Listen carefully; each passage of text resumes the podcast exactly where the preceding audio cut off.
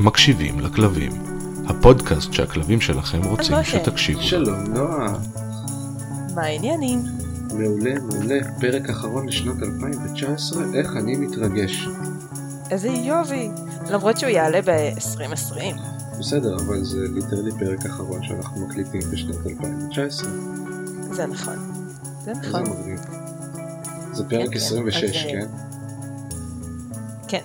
עשרים ושישה פרקים. שנה אזרחית, חדשה, שמחה לכולם. וסנובים גודם לכולם. כן, גם זה. כן, גם זה. אז uh, הנושא שלנו דווקא מתקשר לשנה החדשה, um, בהצעתך, וכי בעצם מה, מה קורה ב-New Year's? כולם אומרים, uh, השנה אני אעשה ככה וככה, והשנה אני אפסיק ככה וככה. וכל מיני החלטות כאלה דרמטיות בדרך כלל. שרוב האנשים לא עומדים בהם בדרך כלל. נכון, ואז הם נורא מתוסכלים, כי הם ציפו להצלחה והם קיבלו אה, לא הצלחה. זה בסדר להגיד כישלון, זה לא מילה גסה. זה קצת, בסדר, זה קצת מילה למידה. גסה. נקרא לזה למידה. נכון, בסדר? יפה, אתה רואה? Sometimes you win, sometimes you learn.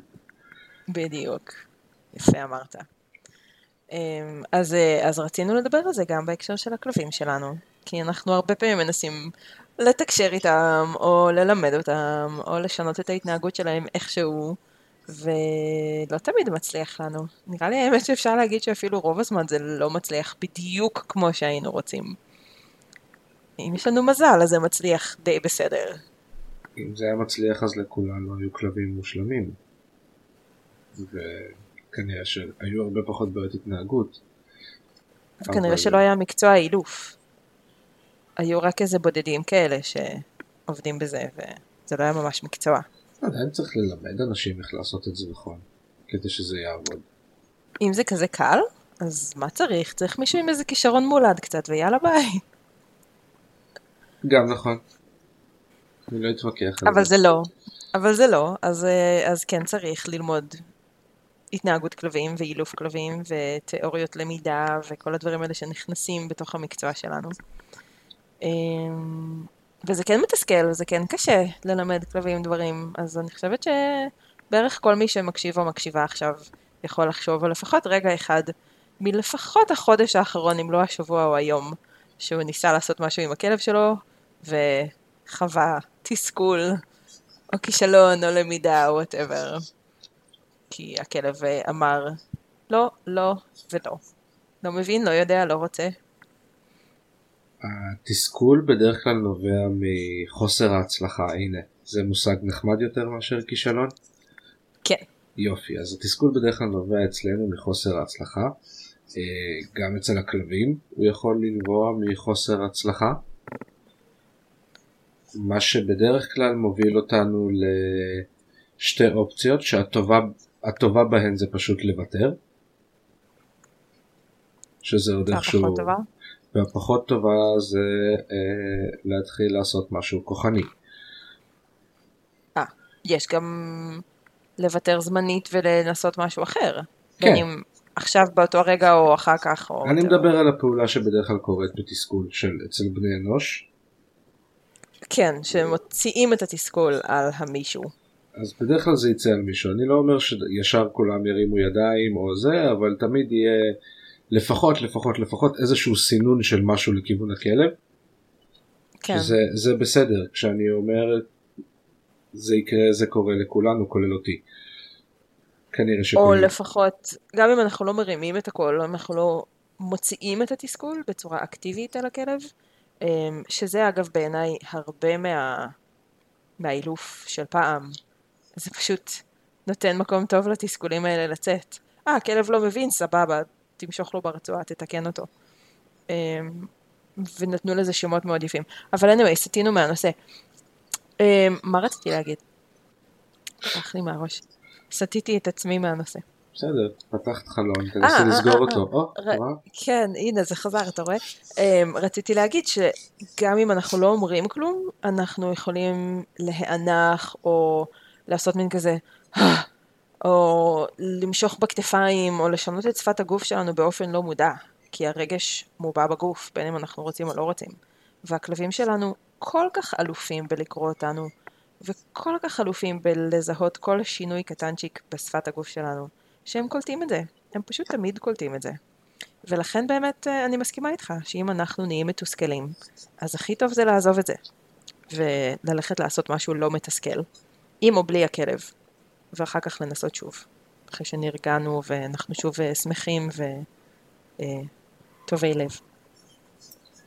מבחינתי גם בתסכול אפשר לחלק את זה לשני סוגים של תסכול. יש את התסכול של אני עכשיו עובד עם הכלב, עושה חזרות, מתאמן, עושים דברים שהכלב רגיל לעשות, או עושים דברים חדשים שמנסים ללמד את הכלב, והכלב פשוט לא עושה את זה, מאיזושהי סיבה, או כי המוטיבטור לא טוב, או כי יש משהו שמסיח אותו, אבל הכלב פשוט לא עושה את זה. ויש את התסכול הנפוץ יותר, אצל רובנו, אצל רוב בעלי הכלבים, זה במצבים שמטיילים עם הכלב בחוץ, וצריך ללכת, ואתם קוראים לו אליי, משהו שהוא בדרך כלל עושה, והוא פשוט נתקע במקום, כי יש משהו מעניין להריח, או כי משהו מלחיץ אותו, או שהוא מגיב לכלב אחר, או כל סיטואציה שהיא סיטואציה לא נוחה לנו, ואז הכלב פשוט לא מקשיב לשום דבר שאנחנו אומרים לו, גם לדברים שהוא בדרך כלל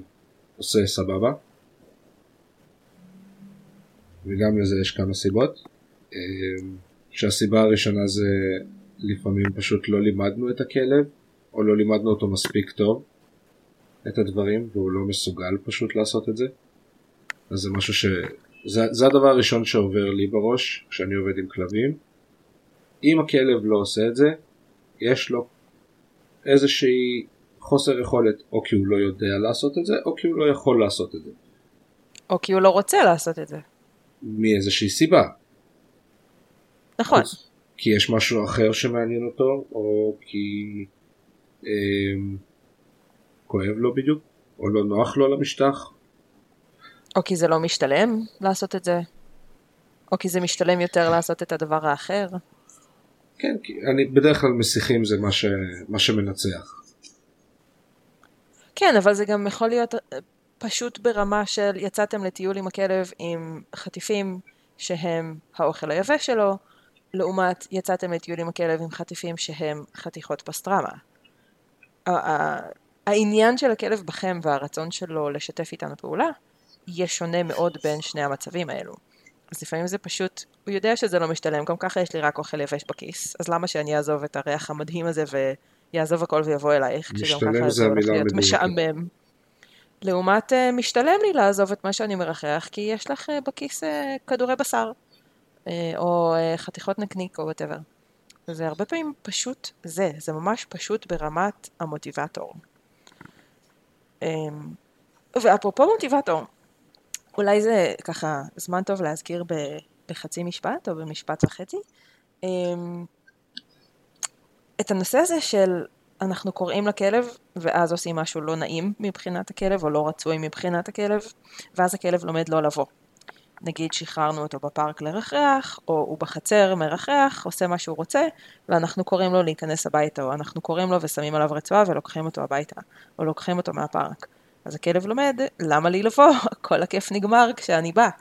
ואחת הדרכים, אחת הדרכים הכי טובות לשנות את זה, ממש ממש במהרה אפילו, זה לקרוא לכלב, לחבר לו את הרצועה, או לגעת לו בקולר, ולשלוח אותו לשחק שוב, ולעשות את זה שמונים פעם בזמן שאנחנו בפארק, ולא רק לקרוא לו ברגע שאנחנו צריכים ללכת הביתה, אלא לקרוא לו, היי, כלב טוב, כך עטיף, ביי, לשלוח אותו לשחק שוב.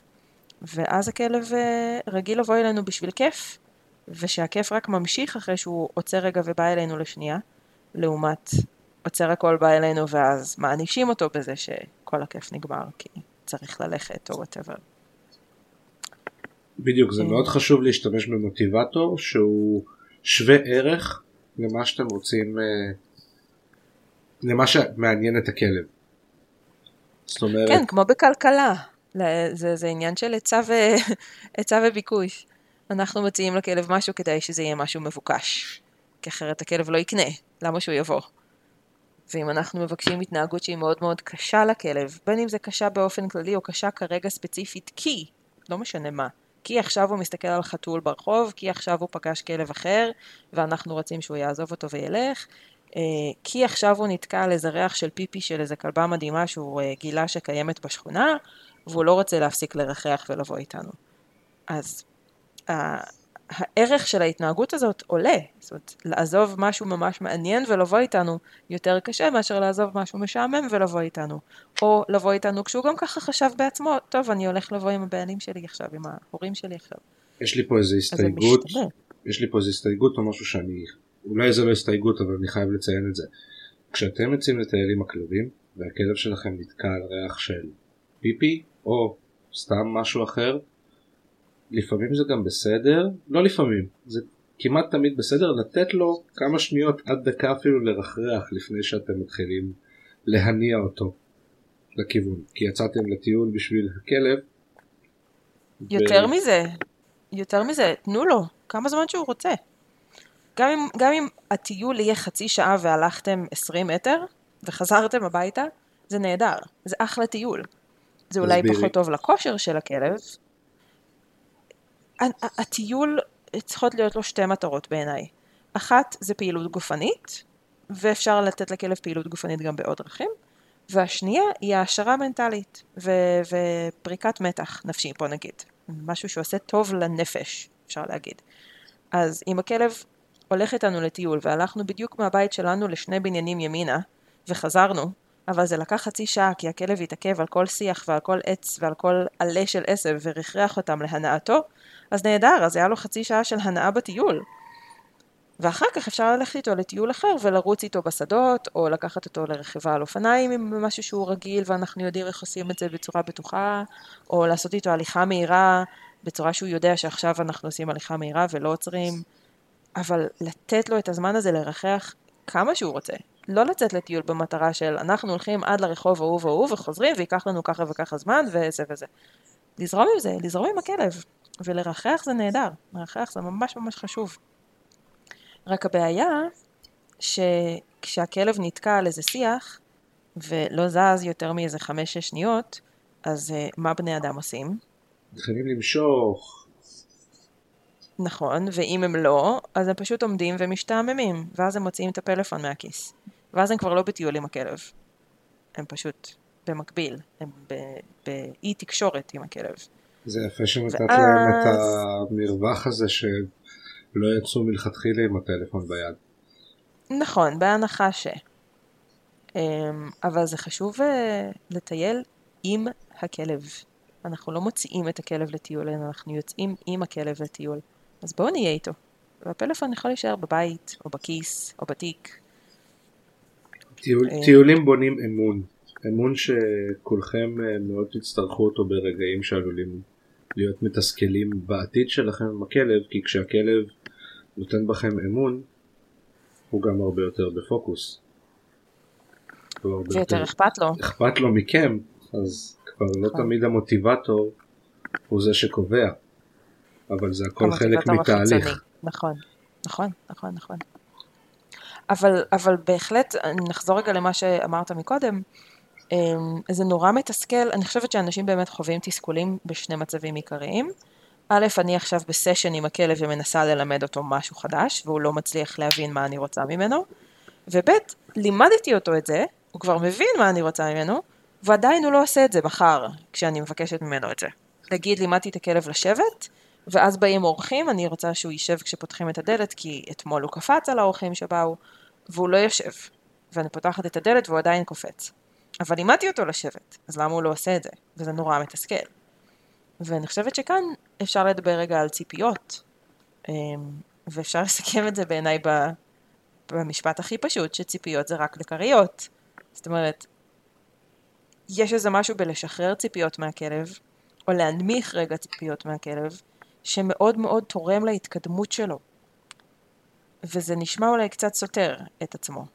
כי אם אין לנו ציפיות, אז אנחנו גם לא נעבוד עם הכלב, ולא נלמד אותו דברים, ולא נעשה איתו שום דבר, ולא נתאמן איתו, ופשוט הכלב יעשה משהו בראש שלו, ואנחנו נהיה מתוסכלים מההתנהגות שלו, וזהו, בזה זה ייגמר, וככה כלבים מאבדים את הבית, כי זה פשוט נהיה בלתי נסבל.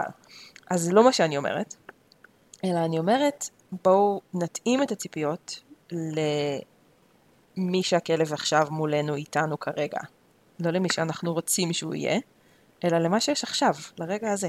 ליכולות שלו. ליכולות שלו, לרצונות שלו, לרמת העייפות שלו, לכמה הוא רעב וחושב בכלל על ארוחת ערב, כי בדיוק נהיה חושך והוא רגיל שאוכלים כשחושך, או כי חזרנו מטיול והוא, והוא רעב והוא רגיל שאוכלים מיד אחרי טיול, או whatever. מה שעובר לו עכשיו בראש משפיע על מי שהוא כרגע, כמו שזה משפיע עלינו. אם אני לא אכלתי ארוחת צהריים עדיין, ואין מה לאכול במקרר, ועכשיו אני צריכה להתחיל לבשל, והילדים מטמטמים אותי ברקע, יש סיכוי מאוד טוב שאני אתעצבן. כי אני כרגע לא במצב שיש לי מה לתת. אני במצב של חוסר, אני במצב של רעב ועייפות ותסכול ובלגן ווואטאבר. ואם עכשיו טן, הבן שלי, יבוא ויגיד לי, אמא, אני צריך שתסדרי לי משהו במחשב? וואלה, אין מצב שזה קורה. כי המחשב גם ככה דורש ממני יותר אורך רוח, כי זה בדרך כלל דברים מתסכלים. אצלי, אם זה נגיד לעזור לו לפתור איזה בעיה, זה כנראה יהיה מתסכל.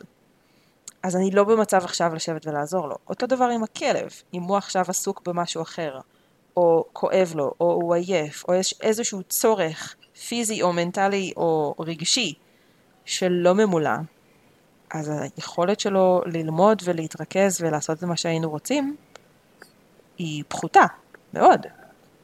וחייבים לקחת את זה בחשבון, אם אנחנו רוצים להיות מתוסכלים פחות, ולהצליח יותר. עכשיו, בניגוד לציפיות, מטרות זה משהו שהוא כן חשוב. שלא תבינו אותנו או, לרגע לא יפה, נכון. יפה. מטרות יפה. זה משהו שהוא מאוד מאוד חשוב. כן, הבחנה תמיד... מאוד יפה. וואו, תודה, כמה מחמאות. די, די, תמשיכי. זה, זה, זה נכון, כי... יש הבדל בין לשחרר ציפיות לבין לוותר על מטרות. כשאנחנו, כשאנחנו שמים לנו למטרה להגיע לאיזשהו יעד עם כלב, זה, מבחינתנו זה איזשהו תהליך. אז אנחנו יודעים מה נקודת ההתחלה שלנו, אנחנו יודעים איפה אנחנו רוצים להגיע, אבל יש לנו תהליך ביניים. כשיש לנו ציפיות שכלב יעשה משהו, במיוחד ברגע נתון שהוא מאוד מוסח ומאוד אה, לא מרוכז בכם, אלא מרוכז בכל הדברים הכיפים שיש בחוץ. או כשאנחנו. או כשאנחנו מה? לא מרוכזים 아, ברמת אה, רגש גבוה וכו'. סבבה, כמה אני עכשיו לדוגמה? כן. ברור. כן, אז, אז יהיה לו פשוט קשה במצבים האלו יותר. זה מה שרציתי להגיד? את חושבת שאני זוכר מה רציתי להגיד? כי אם הייתי זוכר, טוב, אז, אז, אני, אם הייתי אז, זוכר, אז הייתי אותך. אומר את זה, אז פשוט תצטרכי להמשיך אותי. אז אני אמשיך אותך ואתה תחזור לזה. אני חושבת שאנחנו צריכים, אחרי שהצבנו מטרה ואנחנו חושבים שהשגנו אותה, לעצור רגע ולהסתכל מהצד על מה באמת השגנו ומה עוד לא. כי הרבה פעמים נדמה לנו שלימדנו את הכלב בהצלחה משהו. אפילו אם זה לשבת, לבוא אלינו, ללכת יפה עם רצועה. ואז קורה משהו שמוכיח לנו שבעצם לא. ובעצם הוא לא מבין, ובעצם הוא לא יכול עדיין, ובעצם לא הגענו לרמה הזאת. אני יכול לתת דוגמה או שאת תתני דוגמה? לא, לא, אתה. מעולה, כן. אוקיי, אז אני אלך על הדוגמה הכי פשוטה שיש. שב. אוקיי? זה באמת הכי פשוט, כי זה בדרך כלל מסביר לאנשים. איך אתם יכולים לדעת שהכלב שלכם באמת יודע שב? תעמדו עם לגב לכלב, תגידו לו שב ותראו אם הוא יושב. וגם אז האמת זה לא בטוח, כי כלבים פשוט יושבים מעצמם.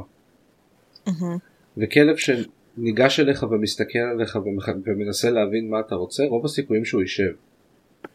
כן. גם אם הוא לא מצליח להבין מה אתה רוצה, במיוחד אם הוא לא מצליח להבין, הוא פשוט יישב ויסתכל. עכשיו, הרבה פעמים... הוא יציע את מה שעבד לו בעבר. או שהוא סתם משתעמם ולא יבין מה רוצים, אז כאילו, טוב, אני יישב, למה צריך להבין? אז הוא יישב באופן טבעי, כן. עכשיו, אוקיי. לנו זה עלול להיראות כהצלחה. של אמרתי לכלב שב, או עשיתי איזושהי תנועת יד והכלב התיישב. זה לאו דווקא קשור אחד לשני.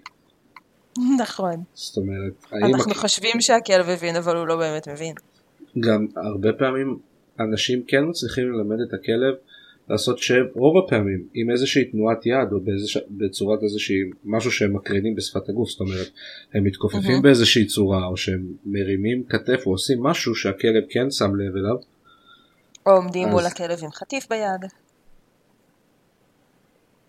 אוקיי. אבל הוא עדיין לא... זה היינו רואים מלא, נגיד, בקורסים, בקורסי מאלפים. אתה פשוט רואה כלבים שברגע שעומדים מולם עם חטיף וקליקר, הכלב מתיישב. ואז בא בן אדם אחר ורוצה לעבוד עם הכלב ואומר לכלב שב, והכלב אומר, מה? לא הבנתי אותך. כן, כי הוא הבין את זה איזשהו סממן חיצוני, אבל אין לו שום קישור למילה. נכון. זאת אומרת, המילה היא חסרת משמעות לחלוטין מבחינתו, או יכול להיות אפילו שרופה, שזה אומר שהיא כבר כאילו... גם לא תהיה, עם איזושהי משמעות, כן, היא מקולקלת, היא לא סבבה, אבל בוא נגיד שהיא חסרת משמעות, זאת אומרת, זה שאתם אמרתם שב והכלב התיישב, לאו דווקא אומר שהוא מקשר בין המילה למה שהוא עשה, יכול להיות שהוא פשוט התיישב כשאתם אמרתם שב. נכון. עכשיו, זה המקרה הכי פחות מורכב והכי פשוט של התנהגות שהכלב עושה. כן. אבל יש גם מקרים אחרים שבהם אנחנו חושבים ש... לימדנו את הכלב לרמה מסוימת, זאת אומרת נלך עוד טיפה קדימה ארצה, אוקיי? הכלב עושה ארצה בבית חופשי כל הזמן, עם חטיף, בלי חטיף, עם תנועת יד, הכל בסדר. יוצאים החוצה, הכלב לא עושה ארצה. יכולות להיות לזה כל כך הרבה סיבות. הראשונה היא שכנראה שהוא פשוט מוסך מדברים ולא לימדנו אותו באמת מספיק טוב, כי ללמד מספיק טוב זה אומר ללמד אותו בהרבה מקומות, בהרבה מצבים, כאילו ללמד אותו בהרבה סנריוז. כן, כי כלבים גרועים בהכללה חוץ מכשהם מעולים בהכללה, אבל זה הנדיר, ותכף אני אסביר את זה. כלבים גרועים בהכללה. אם תיקח ילד קטן שעוד לא יודע לדבר, אבל מדברים איתו מספיק, נגיד ילד בן שנה, שנתיים, בסדר? שגר בבית נורמטיבי, תגיד לו שב ותצביע על הספסל, ותגיד לו שב ותצביע על הספה, ותגיד לו שב ותצביע על הנדנדה, הוא יבין שזה אותו הדבר. אבל כלב, אם תעלה אותו על ספסל ותגיד לו שב, יהיה בעיניו מאוד מאוד מאוד שונה, מאשר אנחנו עומדים במטבח ויש לך חטיפים, ואתה עומד מולי ואני הכלב מסתכל עליך, אז אני אשב. הם לא טובים בלהסיק מסיטואציה אחת לסיטואציה השנייה, ברוב המקרים. איפה הם כן טובים בהכללה? כשזה נוגע לדברים מפחידים. אבל אנחנו לא, לא משתמשים בזה בלמידה מן הסתם. אז אנחנו צריכים... זה למידה שקורית להם באופן טבעי, גם ככה בדרך כלל. נכון. פשוט מדברים שקורים מסביב. נכון. אז אפשר ממש בנחרצות להגיד שכלבים בגדול ממש גרועים בהכללה, הם ממש גרועים בלהבין... את המושג, את, ה, את הדבר כמושג ולא רק כמשהו מאוד מאוד ספציפי. רוב הסיכויים שאם לימדתם את הכלב לשבת ועבדתם איתו עד היום במטבח, אז הוא מבין מה זה לשבת במטבח. הוא כנראה עושה את זה ממש סבבה. הוא יעשה את זה מעולה במטבח. גם אם לא תגידו, יכול להיות שתיכנסו למטבח ותראו לו חטיפים, הוא מיד יישב, עוד לפני שאמרתי מילה. הוא קורא את המחשבות שלכם. לא, הוא פשוט קורא את הסיטואציה. אבל אם תיקחו אותו לסלון, או תיקחו אותו לאמבטיה, או תיקחו אותו ל... דלת כניסה, אין לו מושג מה זה המילה הזאת ואין לו מושג מה אתם רוצים ממנו. אז צריך ללמד אותו מההתחלה, כאילו שהוא לא מבין כלום, כי הוא באמת לא מבין כלום, איך לשבת, מה זה לשבת, מה הסימן, מה המילה, מה אתם רוצים, מה התנועה שהוא אמור לעשות עם הגוף שלו. ממש מההתחלה. ואחרי שעשינו את זה ככה, חמש, שש, שבע, עשר פעמים, בכל מיני מקומות, בכל מיני מצבים, אז הוא יתחיל לעשות קצת יותר הכללה לבדו. למשל, לימדנו אותו בעשרה מקומות שונים בבית ובחצר לשבת, יש סיכוי טוב שאם נצא עשרה צעדים קדימה מהחצר ונגיד לו לשבת, ואין הסחות ואין יותר מיני דברים שקורים עכשיו ברחוב, אז הוא עדיין ישב. אבל בלי התהליך ביניים הזה של ההכללה, של ללמד מחדש במצב חדש, הוא לא יבין לבד. הם פשוט לא לומדים ככה. ואין להם את השפה המילולית, אין להם את היכולת להבין את המילים. אז הם מסתמכים על התמונה. אפשר, אני תמיד הייתי אומרת שכלבים רואים את העולם בתמונות. אז התמונה של אנחנו עומדים בסלון, אנחנו עומדים על כיסא, או אנחנו עומדים עם הגב לכלב, אלו שלוש תמונות שונות. והכלב לא מיד יבין, אה, הם אמרו את המילה שב, או הם עשו לי סימן קטן עם היד, אז זה לא משנה מה שאר התמונה אומרת. כי הם לא רואים את זה ככה, הם רואים את כל התמונה. ומספיק שפרט אחד משתנה בה, מבחינת הכלב אנחנו אומרים לו דברים שונים לחלוטין עכשיו. כן, כלבים בכללי הם, הם מאוד מקובעים, הם מאוד אוהבים את השביל של הטיול, את אותם המקומות, את השעות הקבועות, זה חיה של לוז, טוב להם עם לוז. שגרה. טוב, טוב להם לדעת מה הולך להגיע, מה הולך לקרות, הם מוכנים לזה, הם רגועים, לזה, הם רגועים יותר, ככה כיף להם. אני ממש יכול להזדהות עם זה דרך כלל. כן, אני חושבת... יכול להיות נחמד חיים בלי הפתעות. כן, יש אנשים שממש צריכים את השגרה, ויש אנשים שישתגעו אם השגרה נמשכת יותר משלושה ימים. לא, לא, שגרה זה נחמד. אבל כלבים הם לא... אני חושבת שקשה להם עם שגרה, ממש לא. פגשתי עד היום מעט כלבים שכאילו... ממש רוצים לשנות שגרה, וכאילו בור חדש, חדש, חדש, חדש, חדש. כן. כאילו אולי צעצועים חדשים, אוכל חדש, אבל לא... לא הרבה סנריות חדשים. כי השגרה, ו- וזה נורא הגיוני, השגרה נותנת לנו ביטחון, ההיכרות עם הדברים נותנת לנו ביטחון. יש הבדל בין להיכנס למקום עבודה שאתה עובד בו כבר שנה, לבין להיכנס למקום עבודה בשבוע הראשון שלך שם. הרמת ביטחון עצמי שלך תהיה שונה לגמרי. דבר מזעזע. כי, כי זה הכל חדש, כי אתה לא יודע למה לצפות, כי אתה לא זוכר איפה כל הדברים נמצאים, כי אתה צריך ללמוד את הסביבה, אתה צריך ללמוד את האנשים שבסביבה, אתה צריך ללמוד את הציפיות שיש לסביבה ממך וכן הלאה וכן הלאה. אז כן, אני חושבת שהיות והכלבים חיים בעולם מאוד מאוד מוזר של בני אדם, אז השגרה נותנת להם ביטחון. לפחות את זה אני יודע לנבא, לפחות פה אני יודע מה מצפים ממני ומה הולך לקרות. ו... אנחנו הרבה פעמים כמאלפים מגיעים לבתים של, של כלבים ושל משפחות, שהכלב כל כך מבולבל וכל כך מסכן, לא כי מתעללים בו, צועקים עליו ועושים לו משהו רע, אלא פשוט כי אין לו מושג מה רוצים מחייו. וברגע שאנחנו קצת מסדרים את התקשורת של בני הבית עם הכלב, משתמשים באותם מילים, מסגלים לו את אותם הרגלים, אותן ציפיות, מותר לעלות על הספה, או אסור, ולא חלק ככה וחלק ככה וחלק ככה, אז הכלב נרגע, ממש רואים אותו נרגע, בשבוע שאחרי אנחנו חוזרים ופתאום הכלב נראה שונה לגמרי ומתנהג שונה לגמרי, כי הוא מבין מה רוצים ממנו ויש לו איזושהי שגרה שנותנת לו את הרוגע ואת הביטחון. כן, כי אנחנו, אנחנו נורא נחמדים אליהם בגדול ואנחנו נותנים להם בית ואוכל וטיולים וזה וזה וזה, אבל הם לא אדון לעצמם בסופו של דבר. הם לא מחליטים לעצמם מה הלוז שלהם. כי אם הם היו חיים בחוץ, במדבר או ביער או משהו כזה, כנראה שהם היו מתעוררים פחות או יותר באותה שעה, ועושים את אותו מסלול קבוע פחות או יותר, וחוזרים למקום אה, לינה שלהם פחות או יותר באותו זמן קבוע, והסדר יום שלהם היה פחות או יותר קבוע. או לפחות קבוע לפי דברים קבועים ביום. למשל, לאו דווקא באותה שעה בשעון, אבל כשמתחיל להחשיך עושים ככה, כשעולה החמש עושים ככה. כן. בדיוק, בדיוק, מעגלים טבעיים. אני חושבת, אם נחזור רגע לעניין הסשנים המתסכלים, אז יש משהו שהרבה אנשים לא מודעים אליו, שקורה ברקע. וזה גם מקשר אותי לעניין הזה של להציב מטרות, אבל לשחרר ציפיות. כי הרבה פעמים אנחנו נעבוד עם הכלב באיזשהו סשן, ונראה איזושהי התקדמות, לאו דווקא התקדמות מטורפת של וואו, איזה כיף, היה סשן מדהים, אלא איזושהי התקדמות, ונגיד שהקצבנו לנו סשן של שלוש דקות, ואגב אני מאוד בעד לשים טיימר, אפילו לדקה וחצי או שתי דקות, וזהו, ולא לטחון את הכלב יותר מדי זמן בסשן, כי כולם יהיו מתוסכלים בסופו של דבר.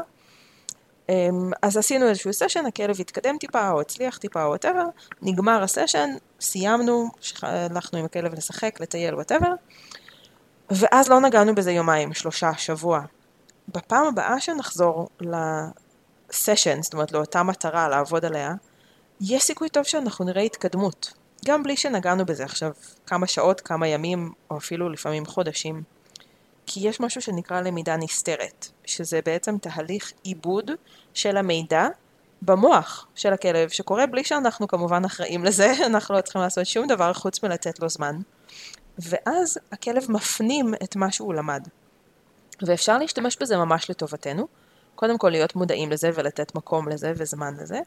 ודבר שני, אנחנו היינו הרבה פעמים מלמדים את הכלבי עזר למשל, היינו מלמדים משהו חדש דווקא לקראת הסופש. ואז בסופש לא עובדים עם הכלב, אלא מחכים לתחילת השבוע.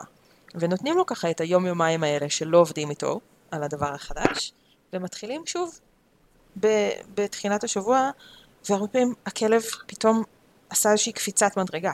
גם בלי שנגענו בזה בכלל, בלי שהתאמנו עוד, אלא רמת ההבנה שלו עלתה מתוך למידה נסתרת. וזה מדליק, זה ממש מגניב כשזה קורה. זה... נצא לך לראות את זה פעם, או להשתמש בזה? לא ששמתי לב, אני בטוח שזה קרה לי, אני פשוט חושב שלא לא ייחסתי לזה חשיבות. לא אבל... במודעות. כן, כן. אני כן אז... אקח את זה לתשומת ליבי עכשיו.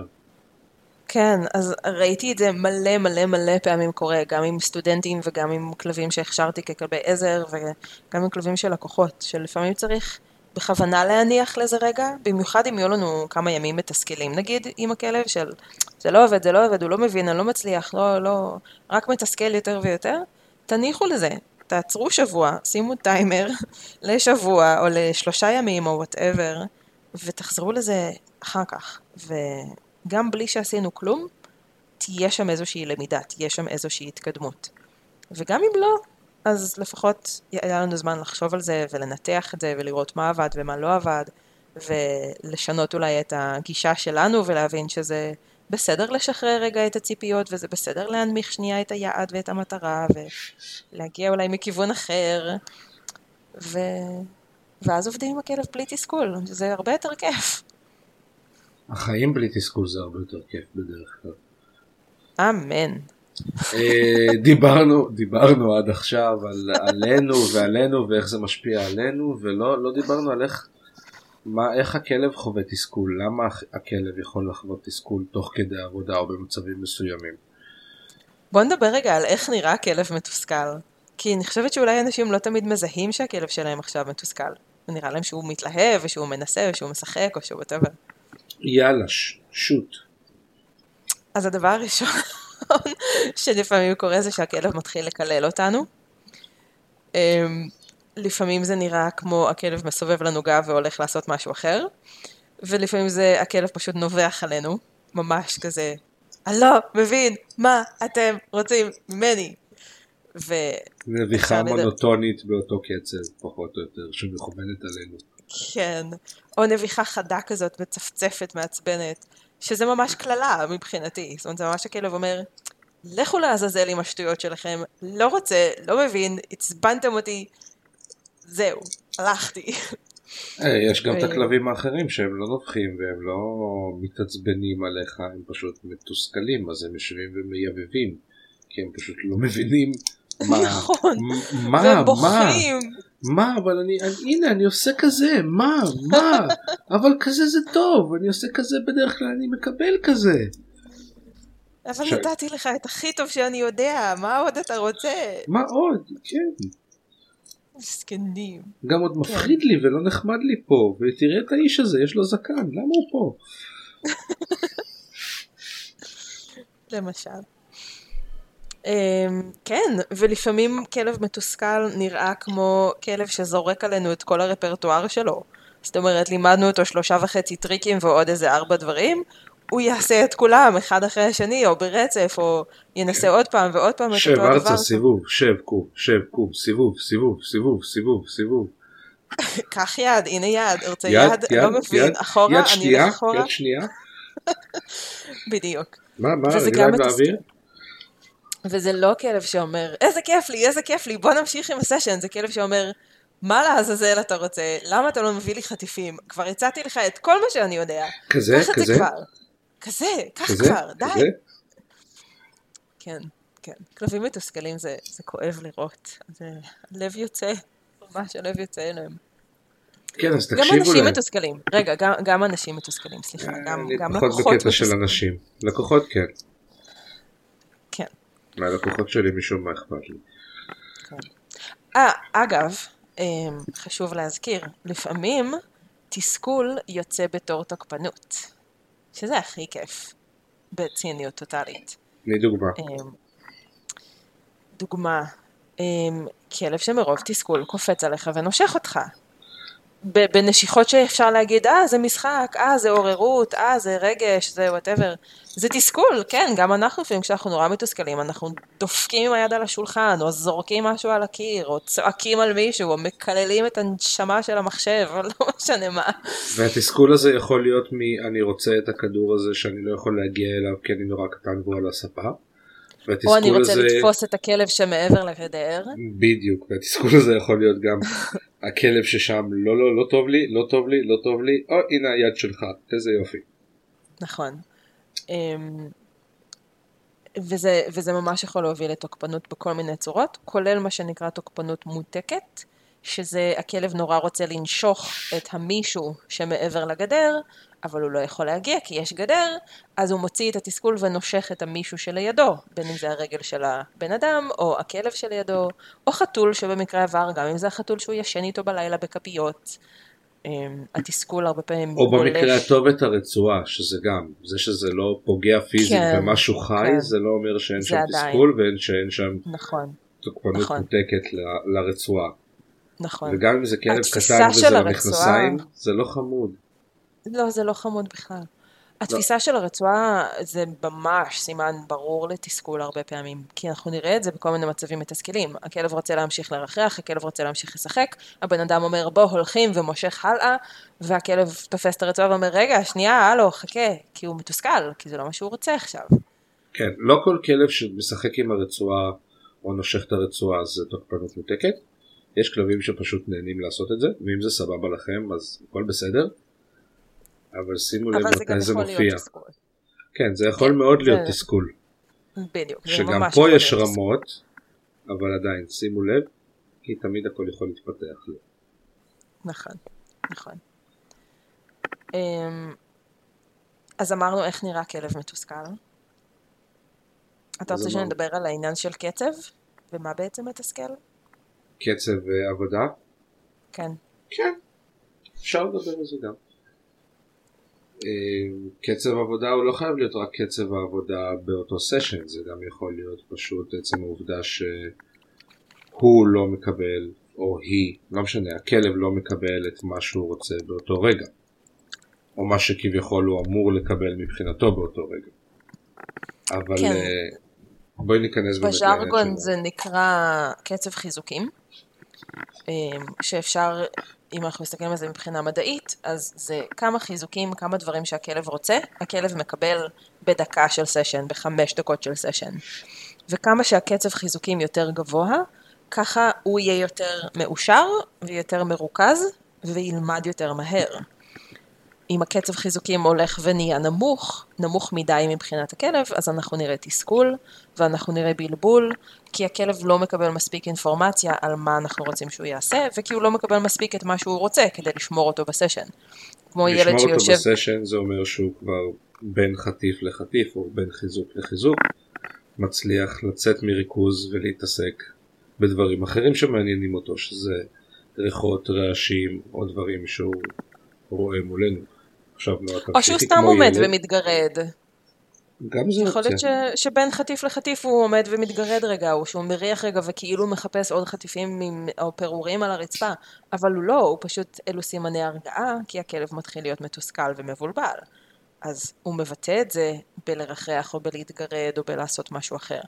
אבל אני חושבת שאם אנחנו עכשיו בסשן של למידה של משהו ספציפי, ובין חזרה לחזרה, בין חטיף לחטיף, יש עוד משהו חוץ מההתנהגות הספציפית שאנחנו רוצים, אז הקצב חיזוקים נמוך מדי ומשהו בסשן לא זורם טוב. משהו בסשן לא מדויק. הסשן האידיאלי הוא סשן אפילו של דקה, דקה וחצי, הוא לא צריך להיות יותר ארוך מזה. נגיד שאנחנו רוצים ללמד את הכלב לתת יד, והכלב כבר מבין מה אנחנו רוצים ממנו, אז הסשן אמור להיראות תן יד, הכלב נוגע עם היד שלו ביד שלנו, אנחנו אומרים איזה יופי, הכלב מקבל חטיף. תן יד, הכלב נותן יד, הכלב מקבל חטיף. זה חוזר חלילה, וככה הלופ הזה נראה. זה כל מה שיש בלופ. אנחנו נותנים את האות, הכלב עושה את הדבר, הכלב מקבל את האות שאומר, הצלחת, עשית כל הכבוד, שזה יכול להיות קליק, או איזושהי מילה, איזשהו מרקר, ואז הכלב מקבל את החטיף, ואז מיד אנחנו אומרים את האות, ואז הוא שוב עושה, וזהו, אין עוד משהו בלופים האלה. אם הכלב מבולבל והוא לא מיד עושה את מה שרצינו, כנראה שהסשן לא הולך כל כך טוב. ואם אנחנו נמשיך עם זה, ופתאום יש עשר שניות בלי חטיף, אז הכלב עלול להיות מאוד מתוסכל, ולהחליט שנגמר השיעור מבחינתו, והוא הולך למצוא דברים יותר מעניינים וכיפים. סוף משחק. כן, לא בא לי יותר, תודה. היה כיף, עכשיו כבר לא. תודה רבה להתראות. דרופ דה מייק. זה קורה לי, תשמעי, זה קורה לי גם עם הכלב שלי, שלפעמים אני עושה איתו איזושהי עבודה, ופתאום אני מקבל איזו הודעה, או שאני מקבל איזו שיחה, או שאשתי שואלת אותי איזה משהו, ואז אני כזה... עושה כמה, עשר שניות, פתאום יוצא מהזה, ואז הוא מסתובב לחזור לכלב, אין כלב, הכלב לא שם. כי אתה לא היית שם. כן, אני כאילו חתכתי. אנחנו התנתקנו ראשונים. לא אמרתי לו גם שאני מתנתק, לא הסברתי לו איזה בשום צורה, לא עשיתי לו איזה sit stay, משהו שהוא כאילו מבחינתו עדיין משאיר אותו פעיל. פשוט התנתקתי רגע, אמרתי שנייה רגע, אני צריך לעשות משהו, כי החיים וזה. כן. ואז אתה חוזר וכבר... ליטרלי הכלב יכול פשוט לא להיות שם, כי נפתח המקרר, או כי אחד הילדים מפיל משהו שהוא אכיל לרצפה, או כי כל דבר אחר שהוא לא אני, כבר קרה בחיים. נכון. אם כבר נכנסנו לדבר על דברים שקורים מסביב לכלב, ניכנס קצת לסביבת למידה ואווירת למידה. יאללה. יאללה. אז uh, בגדול כל מה שקורה מסביב לכלב ומשפיע עליו. עכשיו גם דברים, ובעיקר דברים שאנחנו לא, לאו דווקא רואים, שומעים או מריחים אותם, הם כן. Mm-hmm. Mm-hmm. אולי, אולי לא תמיד רואים, אבל שומעים ומריחים, אם הכל אצלהם תקין, בשמיעה okay. ובחוש הריח. הם יודעים הרבה לפני שזה הולך להגיע, הם מרגישים את זה הרבה לפני, זאת אומרת, יש הרבה מאוד מצבים שבהם הכלבים נראים לא איתנו, או עסוקים במשהו, או, או מפחדים ממשהו, או חששים ממשהו, או נדרכים לקראת משהו, שאנחנו בכלל לא, לא, לא מבינים למה הכלב בסטטוס הזה, כי מבחינתנו אין כלום. ואז אחרי כמה שניות פתאום עובר המשהו הזה, ואז אה... אם אנחנו שמים לב, אז אנחנו בת... נקשר כן. בין הדברים. בתקווה שאנחנו מחפשים. לא. כן. כן. תתחילו לחפש. אם אתם רואים שהכלב נתקע פתאום, והאוזניים הולכות לאיזשהו כיוון, ופתאום עולות למעלה, והאף מתחיל לרחרח, something is coming. Mm-hmm. בסדר? זה יעזור לכם לפני האפוקוליפסה גם. something is coming. כדאי שתהיו winter. מוכנים. winter is coming. כן, winter, כן, winter, חשוב. winter, winter, my nation. Um... winter. אני חושבת שאווירת למידה טובה, אפשר להגדיר אותה במילה אחת, וזה כיף. וזה נכון לבני אדם וזה נכון לכל בעל חיים. אם אנחנו רוצים ללמוד משהו חדש, כדאי שזה יהיה לנו כיף. וכדאי שנחווה הצלחה, כי הצלחה זה כיף. לפתור חידה, לפתור איזשהו פאזל, להצליח לפתור איזשהו משהו, להבין איזשהו משהו, זה כיף. בגלל זה אנשים עושים סודוקו ותשבצים ותשחצים ופאזלים וכל מיני דברים כאלה, או משחקים לחלופין משחקי וידאו, זה הכל אותו הדבר. זה לפתור את הדבר הזה שאני צריך לפתור כדי להצליח ולקבל איזשהו פרס. וממש עצם... מה? עיקרון העושר. מה זה עיקרון העושר? שיש דברים רגעיים וקטנים שמאוד מאוד מרגשים אותנו, כאילו הצלחות קטנות, כאילו קנדי קראש נגיד. לגמרי, לגמרי, זה, זה ממש עובד במוח. יש הורמונים שמשתחררים כשאנחנו מצליחים במשהו, או פותרים משהו, או מוצאים משהו. ולכן משחקי מובייל כל כך מצליחים. נכון. אתה צריך להתאמץ הרבה ואתה מקבל הרבה וואו, וואו, היי. נכון, והרבה פרסים ומטבעות וכל מיני כאלה. וככה זה צריך להיות גם לכלב, אוקיי? יש הבדל בין אה, ילד או בן אדם ששמים אותו בכיתה ואומרים לו עכשיו אתה צריך ללמוד על, תשלימו את המקצוע הסנוע לכם עם הנושא הסנוע לכם ביותר מבית הספר, לבין עכשיו אני רוצה ללמוד אה, לעבוד עם צמחי מרפא כי זה משהו שעניין אותי מאז שאני בת ארבע עשרה, אז אני יושבת וכל רגע פנוי שיש לי, אני חוזרת לקורס ואני עושה עוד שיעור, או קוראת עוד עמוד בספר, כי זה מרתק אותי, וזה כיף לי, וזה מעניין לי, וזה מושך אותי, ואני נהנית. אבל אם היו לוקחים את הנושא שאני אוהבת, ותוכנים אותו בצורה משעממת ומשמימה, עם איזה מרצה לא מעניין, לא כיפי, אז אפילו את הנושא הכי הכי מעניין בעולם אפשר להפוך למשעמם. ואם זה היה מרצה שגם כל היום רק צועק על כל התלמידים, כי הם לא יושבים בשקט, או כי הם לא עונים לו נכון, או כי הם לא הצליחו במשהו, אז בכלל לא היינו רוצים ללכת לשיעורים שלו. וממש אפשר לראות את זה. למידה קורית הכי טוב כשהיא כיפית, כשמה שאנחנו עושים מרתק אותנו ומהנה וגורם לנו לחוות הצלחות. אז כדאי שזה גם יהיה החוויה של הכלב, כשאנחנו מנסים ללמד אותה משהו. הייתי מוסיף עוד משהו מעבר לכיף גם, כי לא תמיד זה יכול להיות כיף לכלב. לדוגמה, כלב ריאקטיבי שאנחנו מנסים לעבוד איתו ולייצר איזושהי חשיפה לכלבים אחרים. כן.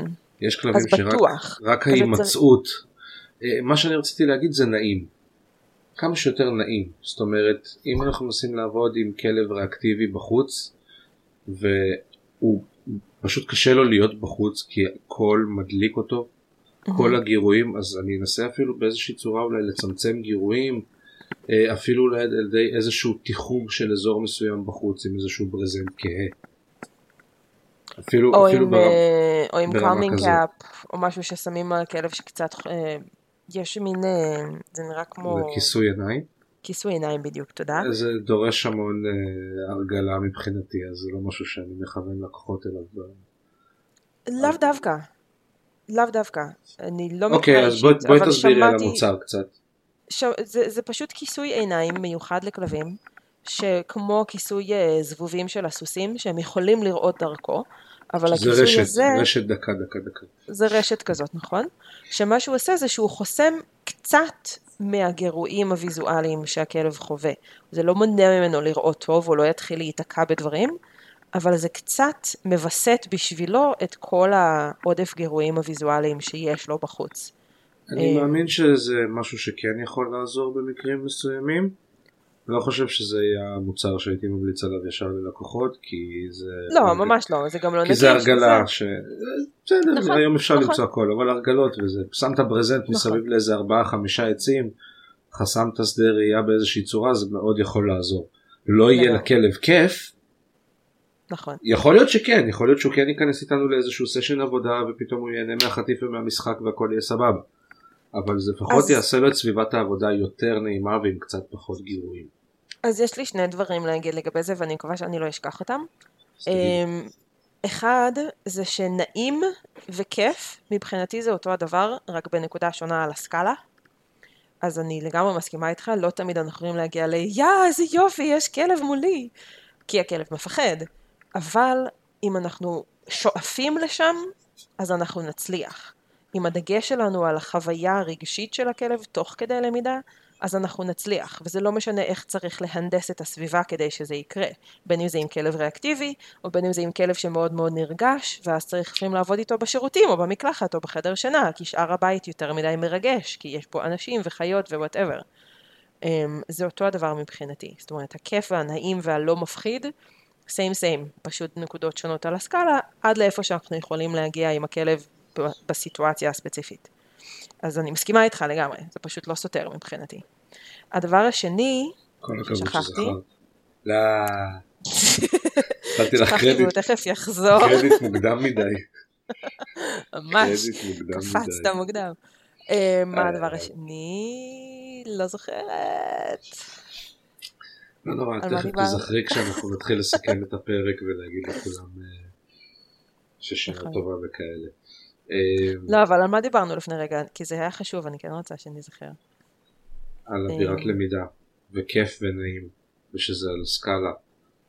אוף, אני לא זוכרת. כמה שיותר כיף, שזה יהיה כמה שיותר כיף. ואז אמרתי שמבחינתי לא חייב להיות כיף, זה יכול להיות נעים, ואז דיברנו על העניין של הברזנט, ואז אמרת על הכיסוי עיניים, ואז אמרת שיש לך שני דברים להגיד שאת מקווה שתשכחי אותם, ואני לא זוכרת. ואז שכחת. אז אם אני אזכר אני אגיד, אבל בוא נמשיך הלאה. בפרק הבא. כי זה לא חזר. נועה נזכרת בדברים. כן. וזיכרון טווח קצר זה בעיה אצלי. שמי, מפה לשם... דיברנו על עבירת למידה, אוף, מה זה? אל תהיי מתוסכלת. אבל זה מתסכל, אתה רואה? תסכול זה לא כיף. אתה רואה? אז תעשי לעצמך משהו כיף. קחי איזה שוקולד. אה, כן, כן, נזכרתי, תודה. כל הכבוד, משה. שוקולד? רציתי להגיד... לא, לעשות משהו כיף. רציתי להגיד שאנחנו יכולים להפוך שיעור לכיפי, גם אם התוכן שלו מורכב מדברים פחות כיפים. זאת אומרת, גם אם אני עכשיו עובדת עם כלב ריאקטיבי שעה, או חצי שעה, ואני צריכה לעבוד על דברים לא נעימים, כי מה לעשות? הוא שונא את העולם, הוא לא אוהב את הרעש הזה, או את הכלב ההוא, את ה-whatever, ולא נעים לו לראות אותם, ולא נעים לו שאנחנו עובדים מולם, ואנחנו עושים את מה שאנחנו יכולים כדי לעבוד נכון, ומתחת לסף, ושזה יהיה כמה שיותר נעים, וכמה שפחות לא נעים, וכו' וכו' וכו'. בתוך זה אפשר לשלב דברים כיפיים. אז עשינו רגע שתיים, שלוש חזרות עם הכלב, התקרבנו לדבר הלא נעים, בוא נלך אחורה, בוא נרוץ לכיוון האוטו, בוא נשלוף לו עכשיו קערת אוכל ונשים בתוכה איזה חופן, או בוא ניתן לו איזה עצם, או בוא נרוץ איתו ונשתולל איתו רגע, או בוא נשלוף לו איזה משחק משיכות ונשחק איתו עם איזה צעצוע משיכות שהוא אוהב, או נזרוק לו כדור שלוש דקות.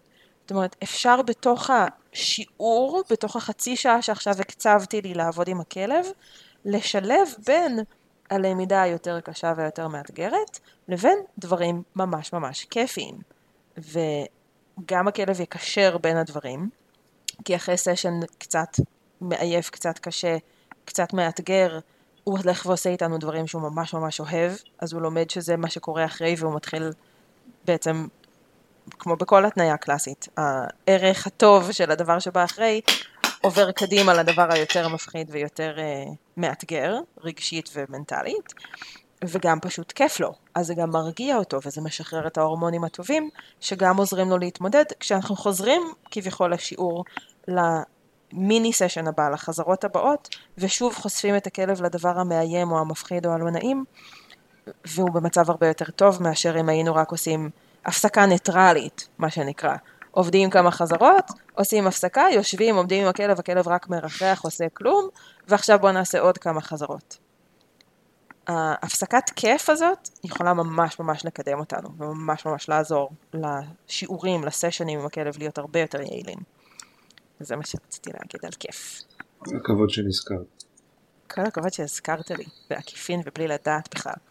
אז דיברנו המון על תסכולים, ועל חוסר הצלחה. אני אגיד ככה במשפט שהצלחות זה דבר נהדר לשני הצדדים. תמיד תזכרו לסיים סשנים כשהכלב הצליח לעשות כמה שיותר קרוב למה שהייתם רוצים שזה יהיה. שמה שזה אומר זה לא לדחון עד שהוא סוף סוף מצליח כי אתם כבר מתוסכלים, אלא לעצור בסי. אם הגעתם לאיזשהו סי, תעצרו שם, אל תגידו, טוב, עוד אחד אחרון, עוד פעם הוא הצליח כל כך טוב, כי אז אנחנו מגיעים לרגע המתסכל. ושם צריך פשוט לעצור. אם הגענו למצב של זה לא עובד, זה מתוסכל, למרות שלפני שלוש שניות הוא הצליח נהדר, או חצי דקה הוא הצליח נהדר, לחתוך, cut your losses, צאו משם, לכו, פשוט לכו, תעשו משהו אחר. צאו משם, תעשו משהו אחר, תחזרו לזה עוד כמה דקות, תעשו עוד סשן שניים, יותר נכון, כאילו תעשו עוד חזרה שתיים על התרגיל, ותסיימו את זה בהצלחה, גם אם זה אומר שאתם צריכים לחזור שלבים אחורה ולהוציא חטיף יותר טעים ולכוון אותו יותר עם היד, ולחזור אבל... אחורה עם הציפיות שלנו, וללמד כן. אותו לפני okay, שאתם מסיימים את העבודה. הגענו לשלב עשר, אנחנו מתחילים עוד פעם משלב חמש, זה בסדר, הכל בסדר.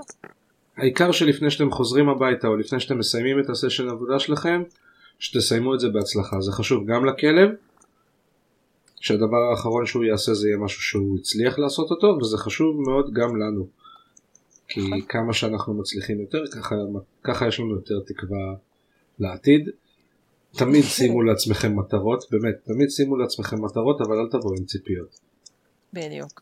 תכוונו לאן שהוא, ותמיד תגיעו כמה שיותר קרוב, ותהיו מרוצים מלאן שאתם, מלאן שאתם מגיעים. אמן. אמן. ואפשר לסכם את הפרק הזה בעצם בלחזור להתחלה, ולהגיד שהאושר בחיים, כזה כלל החיים, משפט לחיים, האושר הוא לא מטרה, הוא לא יעד, האושר הוא הדרך, אז כדאי שהדרך תהיה כיפית, אז זה לא כל כך משנה ברוב המקרים, אם הצלחנו ללמד את הכלב לתת לנו יד או לא, או אם למדנו אותו איזשהו טריק, או לימדנו אותו איזשהו משהו, רוב הדברים שאנחנו רוצים ללמד את הכלב הם לא אבסולוטלי קריטיים לחיים עם הכלב. אבל ההצלחה היא הדרך לשם. זאת אומרת, אם נהנינו ללמד את הכלב דברים, והיה לנו שש... סשן מצחיק וכיפי, והכלב נהנה ואנחנו נהנינו, ולכולם היה מין היי כזה של עשינו ביחד משהו ממש ממש כיפי, אז אחלה, אז נהדר, אז הצלחנו. ולאט לאט אנחנו גם נשיג את המטרות שלנו. אבל המטרה העיקרית מעל מעל הכל, צריכה להיות להנות בחיים. ולהנות בחיים עם הכלב. אז כדאי שגם הוא יענה. אז זהו, זה ככה התחבר לי, זה ששנה אזרחית חדשה וזה. ו... נראה לי שבנימה אופטימית זו. להתראות. Happy New Year. Happy New Year. twenty twenty, welcome. Bye. Bye.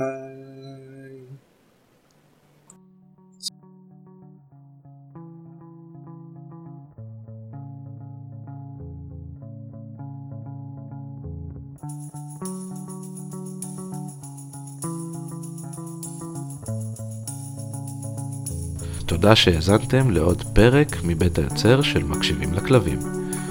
אפשר למצוא אותנו באפליקציות הפודקאסט הנבחרות, לא לשכוח לדרג, וכמובן בדף הפייסבוק מקשיבים לכלבים הפודקאסט.